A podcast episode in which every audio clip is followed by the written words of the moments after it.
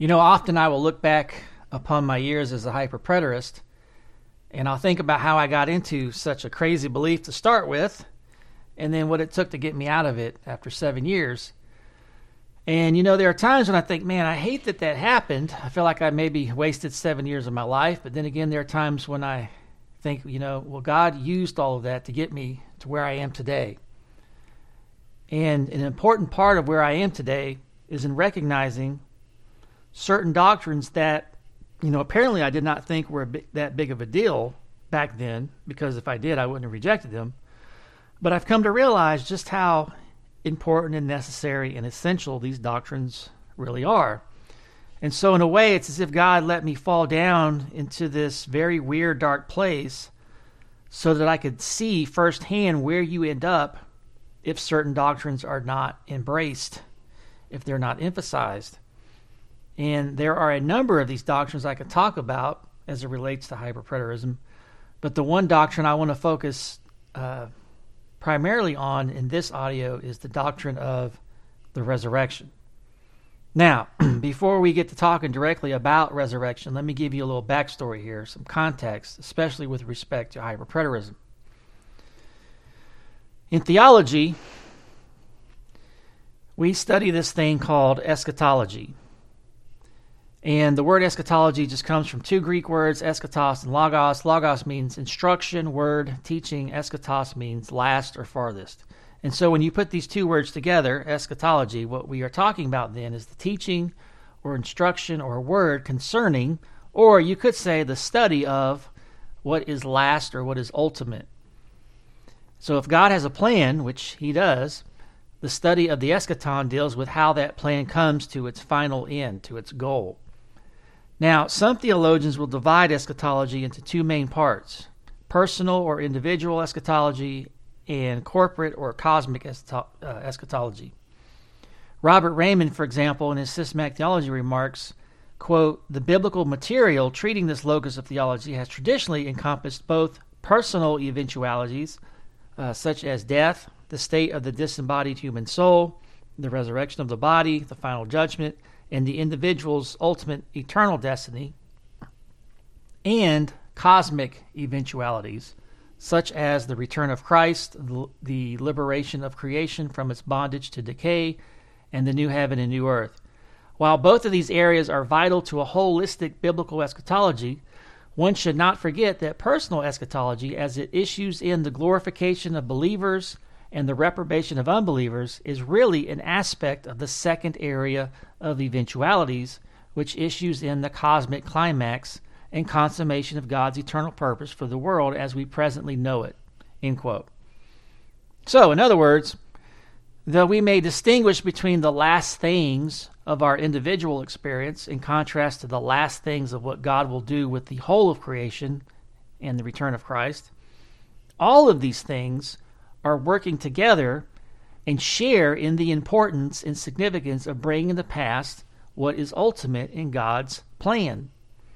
And so uh, Reymond also says this: this area of eschatology, uh, excuse me, this area of theology, which is eschatology, is the capstone of systematic theology, with every other locus of theology finding its resolution in it. And then uh, further, Reymond goes on to say, in fact, eschatology is so significant for New Testament thought in general that many contemporary New Testament theologians are prepared to argue that New Testament theology as a whole, as the theology of the quote, age of fulfillment, unquote, is, if not eschatology per se, eschatologically oriented with respect to all of its major soteriological and ethical emphasis unquote. And let me tell you, after the trip that I've been on with hyperpreterism, I'm one of those people. I'm one of those who would certainly argue the importance and the massive significance of eschatology. Now, two quick points that I can make from what we just read from Reymond. One, the first point is that though we may divide the last things into personal things like death what happens to our soul after we die and resurrection of the body versus cosmic things like the return of Christ and the, the arrival of the new heavens and earth, we cannot divorce any of these core essential eschatological doctrines from our system. You can't just say, well, I'll affirm the return of Christ, but you can have the resurrection of the body stuff. You know, we can we can leave that. Can't do that. The second point is that just as we can't pick and choose which eschatological doctrines we want and don't want within uh, eschatology, which core doctrines, so we cannot divorce the study of eschatology as a whole from our system of theology, nor can we downplay it. This is why I take issue with statements like these, as you'll find on one popular website called Got Questions. There's an article there entitled, What is Christian Eschatology? And it says, Eschatology is the study of what the Bible says is going to happen in the end times. Many treat eschatology as an area of theology to be avoided, which the site disagrees with because they'll go on to say that eschatology is not unimportant to a biblical worldview. But it's this next statement that I disagree with. They say, quote, of course, eschatology is not as crucial as Christology or soteriology, unquote. Well, I think that's dead wrong. As Reymond said, pointed out, eschatology is the capstone of systematic theology, with every other locus of theology finding its resolution in it. All of these other ologies, when you study them together, should be guiding you down a certain path to a certain goal. And if you end up in a completely different place at the end, what that tells me is is that you've gone off track somewhere in the process. So just as an analogy, suppose you and I are at my house and I get in my car, you get in your car, and our goal is to get to Orlando. Well, if in an hour from now I'm in Orlando and you're almost in St. Petersburg, which is in the direct opposite way of Orlando, well, what does that tell me? Somewhere along the, the way, you took a wrong turn because you ended up in a totally different place. Right? Eschatology is as crucial as Christology and soteriology because if your eschatology is severely messed up, what that tells me is that you've taken a wrong turn somewhere in your Christology and your soteriology. If your system ends up in a place where it denies the resurrection of the dead, for example, then let me tell you something. You've strayed off the path a long time ago. Somewhere in the beginning, somewhere in the middle, but somewhere you've gone off the path. And nothing displays that point better than hyperpreterism and its teaching on resurrection. So, what is hyperpreterism? Simply put, hyperpreterism or full preterism is the belief that the eschaton, that is the last things of the Bible, were fulfilled by the end of the first century, primarily through the events of the Roman Jewish War and the destruction of Jerusalem and the temple in AD 70. And the main uh, way or reason why they arrive at that conclusion is through what are often uh, times called the quote unquote time text. There are verses in the New Testament which seem to indicate on the surface that the eschaton was going to be fulfilled within their lifetimes, the lifetime of the apostles. And so around the end of 2001, 2002, I began to entertain this theory. Now, I had no idea that there were people out there who were already teaching it. The way I came about it was I kept hearing my friends tell me that, hey, Jesus is coming soon. I especially heard that uh, at the end of 2001. Remember when we were attacked 9 11? You know, all my friends were like, oh, Jesus is coming soon. And I thought, well, doesn't the New Testament say he's coming soon? It does. But that was written 2,000 years ago. So what do we mean by the word soon? If what we mean is Jesus is going to return in our lifetime, in fact, some of my friends thought he would return within a week after 9 11 happened because they thought this was going to end up in World War III and all the rest of it. But if that's what we mean by soon, isn't that what the New Testament writers mean by soon? And if not, then, then are there two totally different meanings for the word soon? Now, the way some people get around this is to argue that uh, that soon for us means something totally different than what it means for a New Testament writer under the inspiration of the Holy Spirit. God's soon is different from our soon. Well, I wasn't buying that, so I thought, what if what we mean by soon is exactly what the New Testament authors meant? And that they were expecting Jesus Christ to return in their lifetime. I mean, what's the harm in saying that? I'm honoring the Bible, right? It, it says it.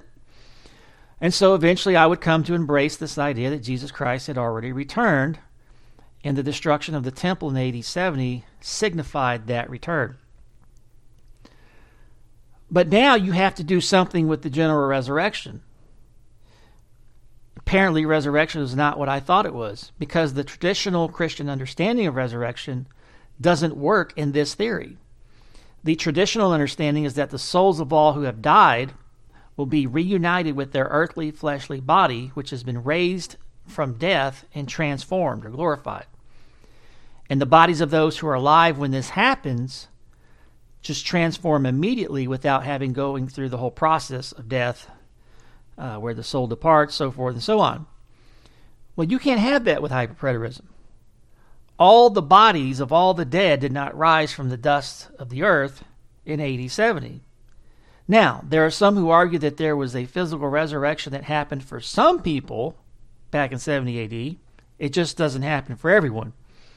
Well, that flat out contradicts the Bible. You can't have it for some believers and not for others. And so, if you're really going to take this theory of hyperpreterism seriously, you have to redefine a resurrection in some way in order to make it fit what happened supposedly in 70 AD. So, what is the general idea of resurrection within hyperpreterism? And I say general because hyperpreterists are all over the place. At one time, I must have counted six or seven different views of resurrection. But basically, it's this. This is what you most. This is usually what you commonly find. They argue that prior to the incarnation of Jesus Christ, when a person died, whether they were a believer or not, their body would return to the dust, never to be seen from or heard from ever again. That's it. The body's done. It's over. The soul would depart to some other worldly place, in an underworld of sorts, where the soul would be held in prison, as it were, until the resurrection. And this place is what is believed to be referred to in the Bible by the Hebrew word Sheol and the Greek word Hades. When Jesus died, it is taught by these folks that his soul went to this place called Hades. And there he may have possibly shared the good news to the departed spirits. And then after three days, Jesus leaves Hades, and he was the first and only person to do so. He then reunites with his body, which had been laid in the tomb for three days, and then physically manifests himself to people on earth merely as a sign that he had conquered Hades. And it's very important to catch this. You know, hyperpreterists, at least most of the ones I knew, they do not deny that Jesus' dead body came back to life on the third day. But the only point of that was so that Christ can show himself to the disciples and others as a sign that his soul departed from Hades. Because otherwise, they wouldn't have known that he left Hades. Now, keep in mind, we're talking about souls, and we're talking about a place, Hades, that's in another dimension we on this earth can't see it. And so Jesus could have, if he wanted, departed from Hades and went straight to heaven. But if he had done that, how would those who are alive on the earth, how would they would have known that he had done that? They wouldn't, because it's all in this invisible realm dimension. So the whole point of the resurrection of Christ, according to hyperpreterism, was merely for Jesus to reveal himself to them so that he could say, Hey, it's me. I got out of Hades, uh, and now I'm going to ascend to the Father in heaven. That was basically the only point. So much so that, according to many, like Don Preston, for example, is a prime example of this. So much so was that the only point that when Jesus ascended into heavens there in Acts, Don Preston argues that Jesus ditched his body at that point forever. I mean, why would he need it? The only purpose for it between the time of his death and the time of his ascension was so that he could manifest himself to the disciples to prove that he got out of Hades. It was just a sign, nothing else. Uh, so, what happens later in AD 70?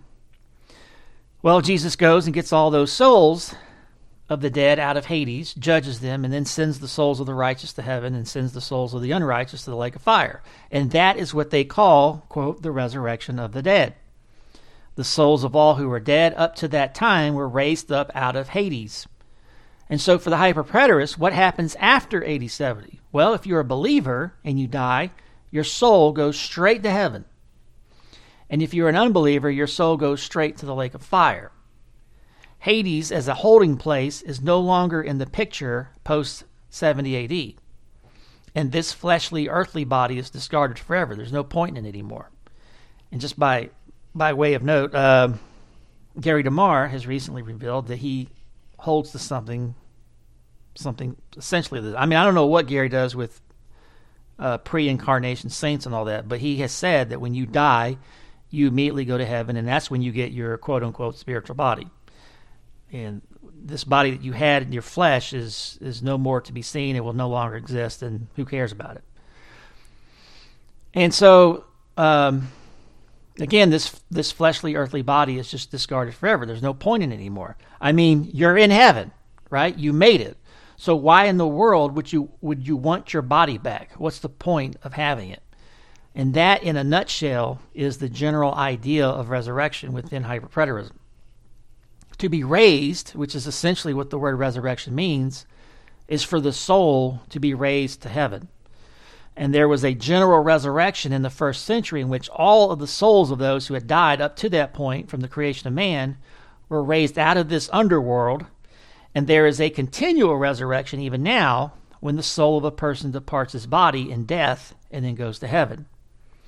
Now, that doesn't seem too bad, does it? I mean, historic Christianity teaches that when a righteous person dies, their soul departs and goes to heaven now.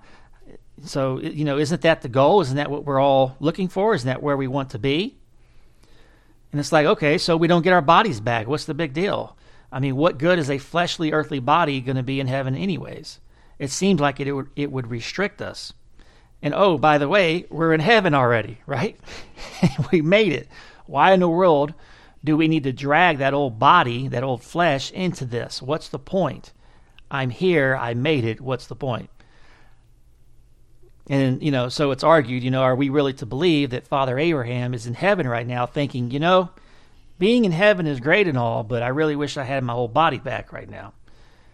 So, you know, it just seems silly, right? And and don't think for a moment that this mentality is unique to hyperpreterist. Um, after I left hyperpreterism, I kind of visited a few churches. Um, I, I have met evangelical after evangelical, Baptists, Presbyterians, you name it, who have said things like, well, that's what I believe. I believe that when we die, we go straight to heaven. And then at that point, I don't really care what happens to my body. Or I've heard things like, oh, I believe in the resurrection of our bodies, but it's just not as crucial as other doctrines. You know, you can take it or leave it. And so that's where I was at back in 2001. Apparently, the idea that our bodies, our flesh, needed to be raised and transformed wasn't a big deal to me, which is why I was able to entertain hyperpreterism and then eventually do away with that understanding altogether. But now I'm just the opposite. I'm the exact opposite. Now I will say to hyperpreterists or anybody that you not only uh, deny the doctrine of resurrection by your redefinition, but in your denial, you have actually placed yourself outside of the Christian faith and you're teaching a false gospel. And, you know, this not only gets the hyper worked up, but it even gets many non hyper evangelicals worked up because they'll say to me, well, how can you say that? How can you call these people heretics? You know, they believe in Jesus. They're nice people. Heck, they even believe that Jesus rose from the dead. Okay, so they don't believe that our bodies are going to be raised. Well, I don't agree with that. But is it that big of a deal? I mean, we all end up in heaven, right? So how can you place so much emphasis on the body? Well, that gets me to the heart of all of this. The reason I place the emphasis on the body that I do is because Paul does so in 1 Corinthians 15.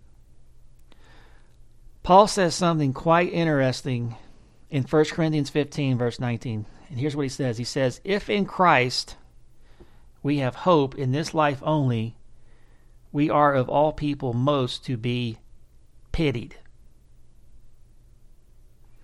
Now, I say that this statement from Paul is quite interesting because, as a hyperpreterist, I would actually quote this verse, this very verse, and argue that the traditional understanding of resurrection of bodies cannot make sense of this verse.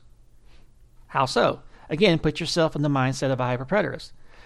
The essential meaning of resurrection, according to them, is the soul being raised to heaven. And so, if there were uh, some at Corinth who were denying that, perhaps su- suggesting that the soul would just stay in Hades forever or the soul would die along with the body, like, you know, something like annihilation, then it seems like Paul's statement here would make sense. If in Christ we have hope in this life only, we are of all people to be most pitied.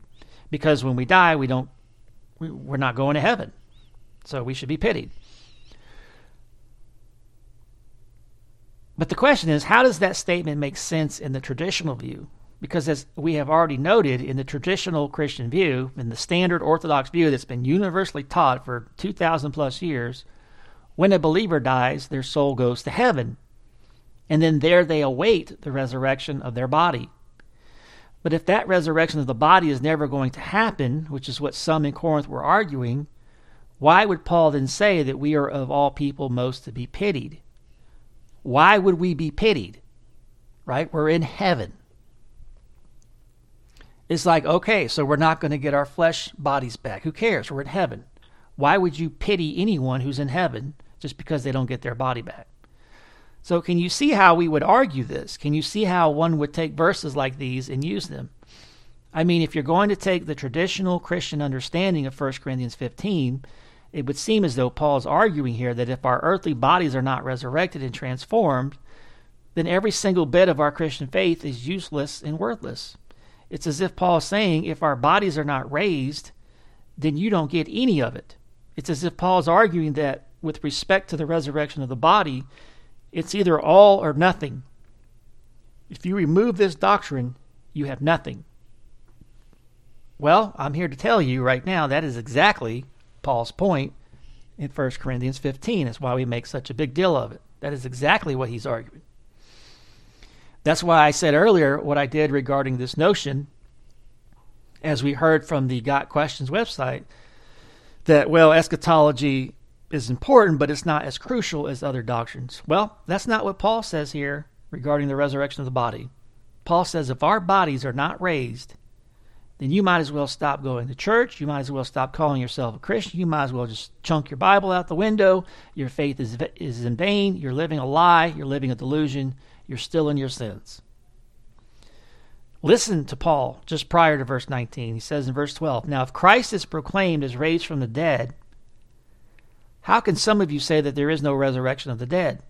But if there is no resurrection of the dead, then not even Christ has been raised. And if Christ has not been raised, then our preaching is in vain, and your faith is in vain.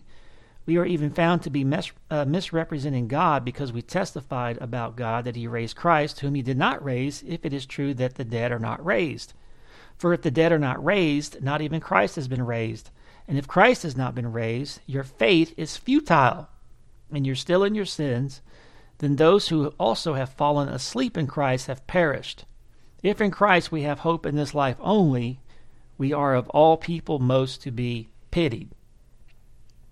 Now, let me ask you does this sound like Paul has this attitude of, well, you know, we can take it or leave it? no, emphatically not. Whatever he means by resurrection, he's made it an essential doctrine to the gospel. Paul says that if the dead are not raised, our preaching is in vain. Your faith is in vain. We're all a bunch of liars. Your faith is futile. You're still in your sins. Those who have died have perished and even we who are still alive are of all people most to be pitied. Now, how? Why? Why does Paul make the resurrection of the body an absolute and necessary essential to the Christian faith? Well, there's two ways I think you can argue it here in this immediate context. The first thing we can point out is the logical relationship that Paul makes between the resurrection of Christ with the resurrection of the dead in general. Notice that in verses 12 through 19, Paul's argument against these deniers was to establish a logical, thus necessarily implied, relationship between, quote, the resurrection of the dead, unquote, with the, quote, resurrection of Christ, unquote. There is a logical relationship between these two beliefs, which constitutes the force of Paul's argument. Paul says in verse 13, But if there is no resurrection of the dead, then, notice the argument, if then, if there is no resurrection of the dead, then not even Christ has been raised. And then he says in verse 16, For if the dead are not raised, not even Christ has been raised. Again, see it? For if, if the dead are not raised, for not even Christ has been raised. These are logical arguments that Paul is making here. If we were to convert Paul's words to the language of logical forms, Paul is essentially arguing in verses 13 and 16 that if it is true that no A is B, then it cannot be true that some A is B, because some A is B cannot be deduced from no A is B. All right, now let me put that in simpler terms. If a person is claiming that no one can rise from the dead, he is claiming that the resurrection of the dead is universally impossible. No one can do it. There are no exceptions. But if that is true, then obviously it cannot be true at the same time that a particular person can rise from the dead. Because now you're making the exception and contradicting yourself. Either no one can do it universally, or some can but it can't be both. And the flip side to it is this if it is true that Jesus rose from the dead, which these deniers accepted, it is then false to say that no one can rise from the dead. And so there's this logical relationship that exists between the general resurrection and the resurrection of Christ. But I think there's more to this relationship than just a logical necessity. Now, why do I say that? Because Paul goes on to argue that if Christ did not raise, then your faith is in vain. And again, verse 17, your faith is futile and you are still in your sins. Well, how can that be? I mean, if the purpose of resurrection was merely to be a sign, as hyperpreterists argue, if it was merely a way for Jesus to show himself to the disciples so that they could know, hey, I got out of Hades, how would your faith and your salvation from sins rest merely in a sign. All right, let me phrase it this way. Suppose Jesus didn't raise his body as a sign. Suppose that when he left Hades, he just went straight to heaven and didn't bother to signify to the people on earth that he had made that move. Would that affect your salvation? Would that have kept you in your sins? I would think that if his resurrection were merely a sign, then the answer would be no, it doesn't have any effect. Sure, it may have left the disciples a little concerned and confused for a little while. You know, perhaps they would have gone back through the scriptures and eventually figured it out and thought, "Hey, I don't think Jesus stayed down there in Hades." But it wouldn't have it wouldn't have affected their salvation. They just simply would have been, you know, puzzled as to where, where you know, well, you know, they would have been thinking, well, I guess he went to heaven, but he didn't. He didn't signify it to us. But you know, I, we'll just assume that's where he went, but he didn't. He didn't prove it. He didn't show it to us. That wouldn't affect your salvation. That wouldn't keep you in your sins. And yet, that's not Paul's argument. Paul emphatically states that if Jesus had not risen from the tomb, your faith is worthless and there is no salvation for you or for anybody. Well, how can Paul say that? Well, I'll tell you why he said it. Because the resurrection of Christ was more than just a sign. In fact, I would argue that making all those appearances to people that he did prior to ascending, that wasn't even the point of his resurrection. You see, the whole premise that his body resurrection was just merely a sign is completely false. And it is dangerously false. It's a it's the type of false where you deny the gospel. All right? There is something more to Jesus' resurrection than it being just a mere sign. And there's something deeper to his resurrection as it relates to our resurrection than just a logical relationship. So, what is that something deeper? Well, I think Paul answers that question in what follows in verse 19 or what follows verse 19. He says, verse 20, But in fact, Christ has been raised from the dead, the firstfruits of those who have fallen asleep. For as by a man came death, by a man has come also the resurrection of the dead. For as in Adam all die, so also in Christ shall all be made alive, but each in his own order. Christ the firstfruits, then at his coming those who belong to Christ. Then comes the end when he delivers the kingdom to God the Father after destroying every rule and every authority and power, for he must reign until he has put all his enemies under his feet, and the last enemy to be destroyed is death. Now, I think the key word here is in that word firstfruits of verse 20. And what that implies is Paul lays it out for us in verses 21 and 22. So, what can be gleaned from this statement, uh, for, from, the, from this term, firstfruits? Well, I guess the first thing we need to ask is what is a first fruit? Well, simply put, when you're growing something in the field, like strawberries, there's some time that has to lapse for that crop to grow. But all of your plants don't ripen all at once at a set time. The first fruits are those that ripen earliest. And so when you go and pick berries, some of the berries may be ready to go while others are not quite ready yet. Well, Jesus is called the first fruit of the resurrection. What does that mean? Well, it means this there is, according to the prophets, a harvest that is going to come at the end of time that harvest being the gathering up of all people for final judgment, which includes the resurrection of our bodies. Now, that harvest has not come yet, obviously, but, and here's the key, it has been inaugurated in the person of Christ with his resurrection. All right, so what we see in the resurrection of Christ is exactly what we're going to see in the general resurrection at the end of the age. Now, let that sink in for a moment. What I'm saying here is the, the future end, the eschaton, has already dawned on us in the past with the resurrection of Christ. And this is exactly why I think we find some of the language that we do in the New Testament, like Peter saying, The end of all things is at hand. And in Hebrews, it says, In these last days. And then Paul says in 1 Corinthians 10 that it was on them that the end of the ages has come. This would also explain verses like these, 2 Corinthians 5:17. Therefore if anyone is in Christ, he is what? A new creation. The old has passed away, behold the new has come. Paul, what do you mean we are a new creation? The new creation hasn't come yet. But friends, in a sense it has the eschaton has been inaugurated in the person of Jesus Christ with his resurrection.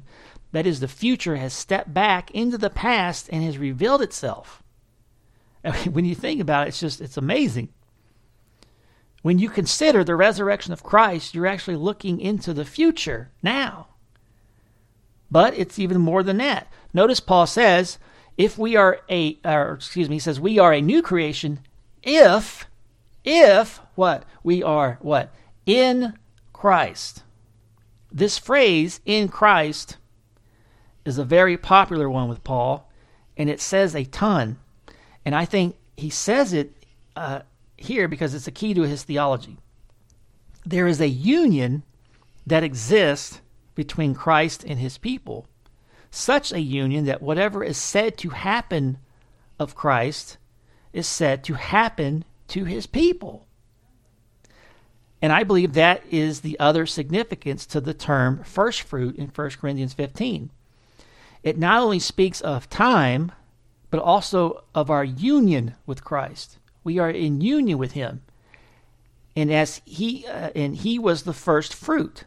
And so what follows in our resurrection will be exactly what occurred with him as the first fruit. And this is exactly Paul's point in 1 Corinthians 15, verse 20. But in fact, Christ has been raised from the dead, the firstfruits of those who have fallen asleep. For as by a man came death, by a man has also come the resurrection of the dead. For as in Adam all die, so also in Christ shall all be made alive, but each in his own order, Christ the firstfruits, then at his coming those who belong to Christ. You know, turn to Romans 5. And what do you find in Romans 5? You find that Adam was more than just an individual. God had made him a federal representative of man, such that when he sinned and brought death to himself, he didn't just bring it to himself, he brought it to all uh, with whom he was united with. Uh, Romans 5:12 says, "Therefore, just as through one man sin entered the world, and death through sin, and thus death spread to all men." Now, notice the contrast with Christ. Christ is the new Adam. Christ is the federal head of this new creation, this new race. And so when Christ obeys, that is not sin like the first man did, and he's made alive, resurrection, he's not only doing this for himself, but he's doing this for all who are in union with him. All right? Listen to it again. 1 Corinthians 15, uh, starting in verse 20. But if in fact Christ has been raised from the dead, the firstfruits of those who have fallen asleep, for as by a man came death, by a man has also come the resurrection of the dead. For as in Adam all die, so also in Christ shall all be made alive, but each in his own order, Christ the firstfruits, then in his coming those who belong to Christ. This is Paul in Romans 5. Uh, Romans 5, verse 18, he says, Therefore, as through one man's offense judgment came to all men, resulting in condemnation, even so through one man's righteous act the free gift came to all men, resulting in justification of life. For as by one man's disobedience many were made sinners, so also by one man's disobedience. Hold on, let me let me let me say this right. For as by one man's disobedience many were made sinners, so also by one man's obedience many will be made righteous. Moreover, the law entered that the offense might abound. But where sin abounded, grace abounded much more, so that as sin reigned in death, even so grace might reign through righteousness to eternal life through Jesus Christ our Lord. Folks, make no mistake about it.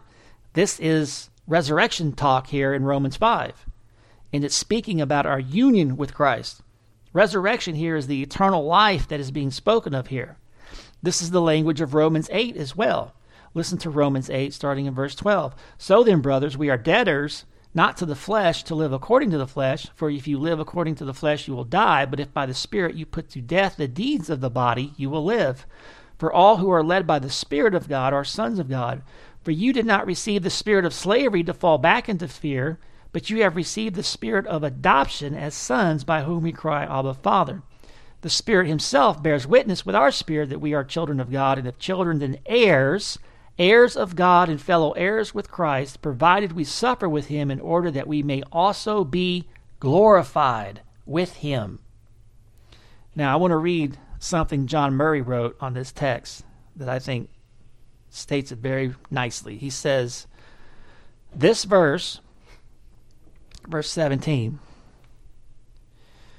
this verse obviously states the inference drawn from the fact of sonship respecting the glory that awaits the people of God and is to be re- uh, related to verse 14. There, the fact of sonship was adduced as the guarantee of eternal life. Here, this is expanded, and the life that awaits the people of God is defined, quote, heirs of God and joint heirs with Christ.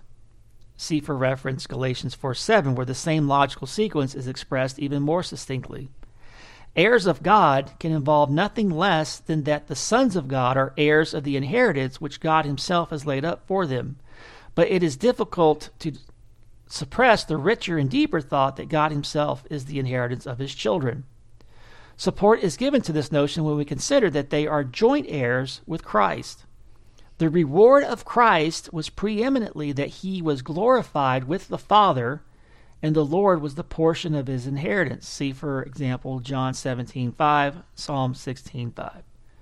Joint heirs with Christ means that the children of God enter in jointly with Christ into the possession of the inheritance which was bestowed upon him.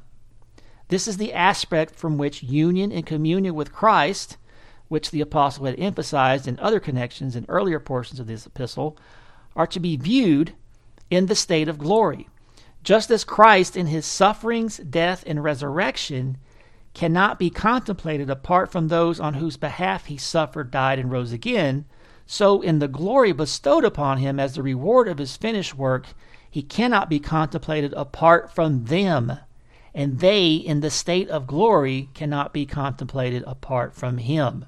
Therefore, the glory of their inheritance can be none other than the glory which is Christ in the reward of his exaltation. This is expressly stated in the final clause of the verse, quote, that we may be also glorified with him. It is well to be reminded that this is what Jesus prayed for on behalf of his own when he prayed in John uh, 17 24. Father, I will that they also, whom thou hast given me, be with me where I am, that they may behold my glory which thou hast given me. Joint heirs with Christ is not a loftier conception than heirs of God, but it gives concrete expression and elucidation to what is involved in being heirs of God. If so, if, if so be that we suffer with him, that we also may be glorified with him, is the condition upon which the attainment of the inheritance is contingent. See for reference verse 9. There is no sharing in Christ's glory unless there is sharing in his sufferings. Sufferings and then glory was the order appointed for Christ himself. It could not have been otherwise in terms of his messianic undertaking and design. The same order applies to those who are heirs with him. It is not only, however, that they must suffer and then enter glory, it is more than a parallelism of order. It needs to be noted that they suffer with him. And this joint participation is emphasized in the case of suffering as it is in the case of glorification. This is both the reason for and the import of the emphasis which is placed in the New Testament, and particularly in Paul, upon the sufferings of the people of God as the sufferings of Christ. See, for example, 2 Corinthians 1 5, Philippians 3:10, Colossians 1:24, 2 Timothy 2:11, 1 Peter 4:3 or 4:13. Believers do not contribute to the accomplishment of expiation, propitiation, reconciliation, and redemption. Nowhere are their sufferings represented as having such a virtue or efficacy. The Lord laid his people's iniquities upon Christ alone, and in him alone did God reconcile the world to himself. Christ alone redeemed us by his blood. Nevertheless, there are other aspects from which the sufferings of the children of God are to be classified with the sufferings of Christ himself. They partake of the sufferings which which Christ endured, and they are regarded as filling up the total quota of sufferings requisite to the consummation of redemption and the glorification of the whole body of Christ. See for ref, uh, reference Colossians 1.24.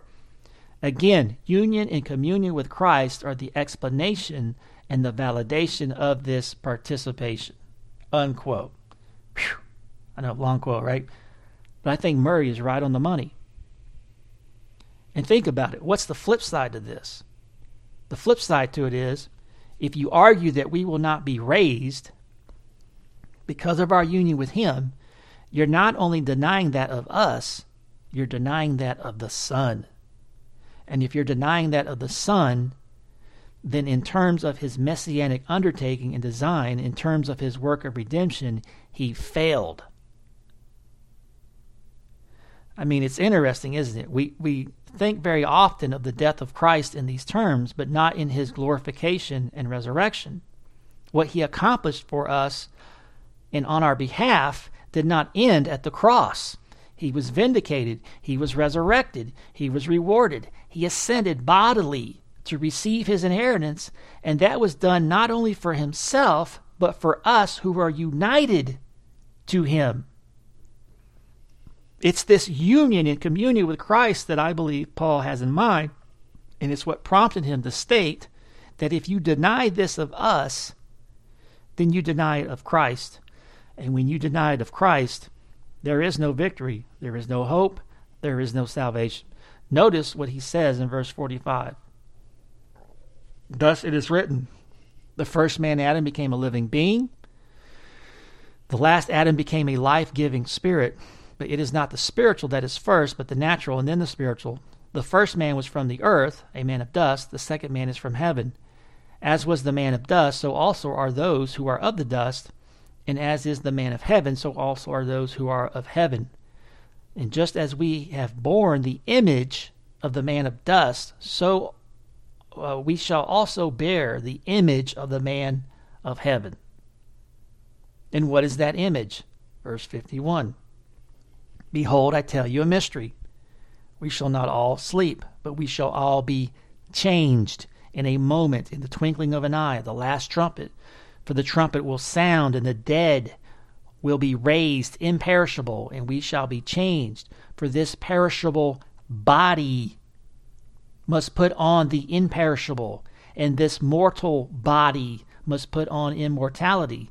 When the perishable puts on the imperishable, and the mortal puts on immortality, then shall come to pass the saying that is written Death is swallowed up in victory. O death, where is your victory? O death, where is your sting? The sting of death is sin, and the power of sin is the law, but thanks be to God who gives us the victory through our Lord Jesus Christ. Therefore, my beloved brothers, be steadfast, immovable, always abounding in the work of the Lord, knowing that in the Lord your labor is not in vain.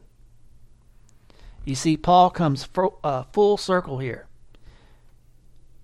If you deny our resurrection, then you have to deny of Christ because of our union with Him. And if you deny it of Him, your faith is in vain. But if Christ has risen, we will rise. And because we rise, our labor is not in vain. But notice the wording knowing that in the Lord, in the Lord, union, your labor is not in vain. Union and communion with Christ, I believe, is a very important key here. So that's why this doctrine is essential. That's why it's important. That's why it is a doctrine that you do not mess around with. And again, this is Paul talking here. This ain't Jason talking here. This is not some fuddy duddy old reformed cranky confessionalist hypercreedalist quote unquote guy talking. This is Paul talking here. This is the importance and the absolute necessity that he places on the resurrection of the body.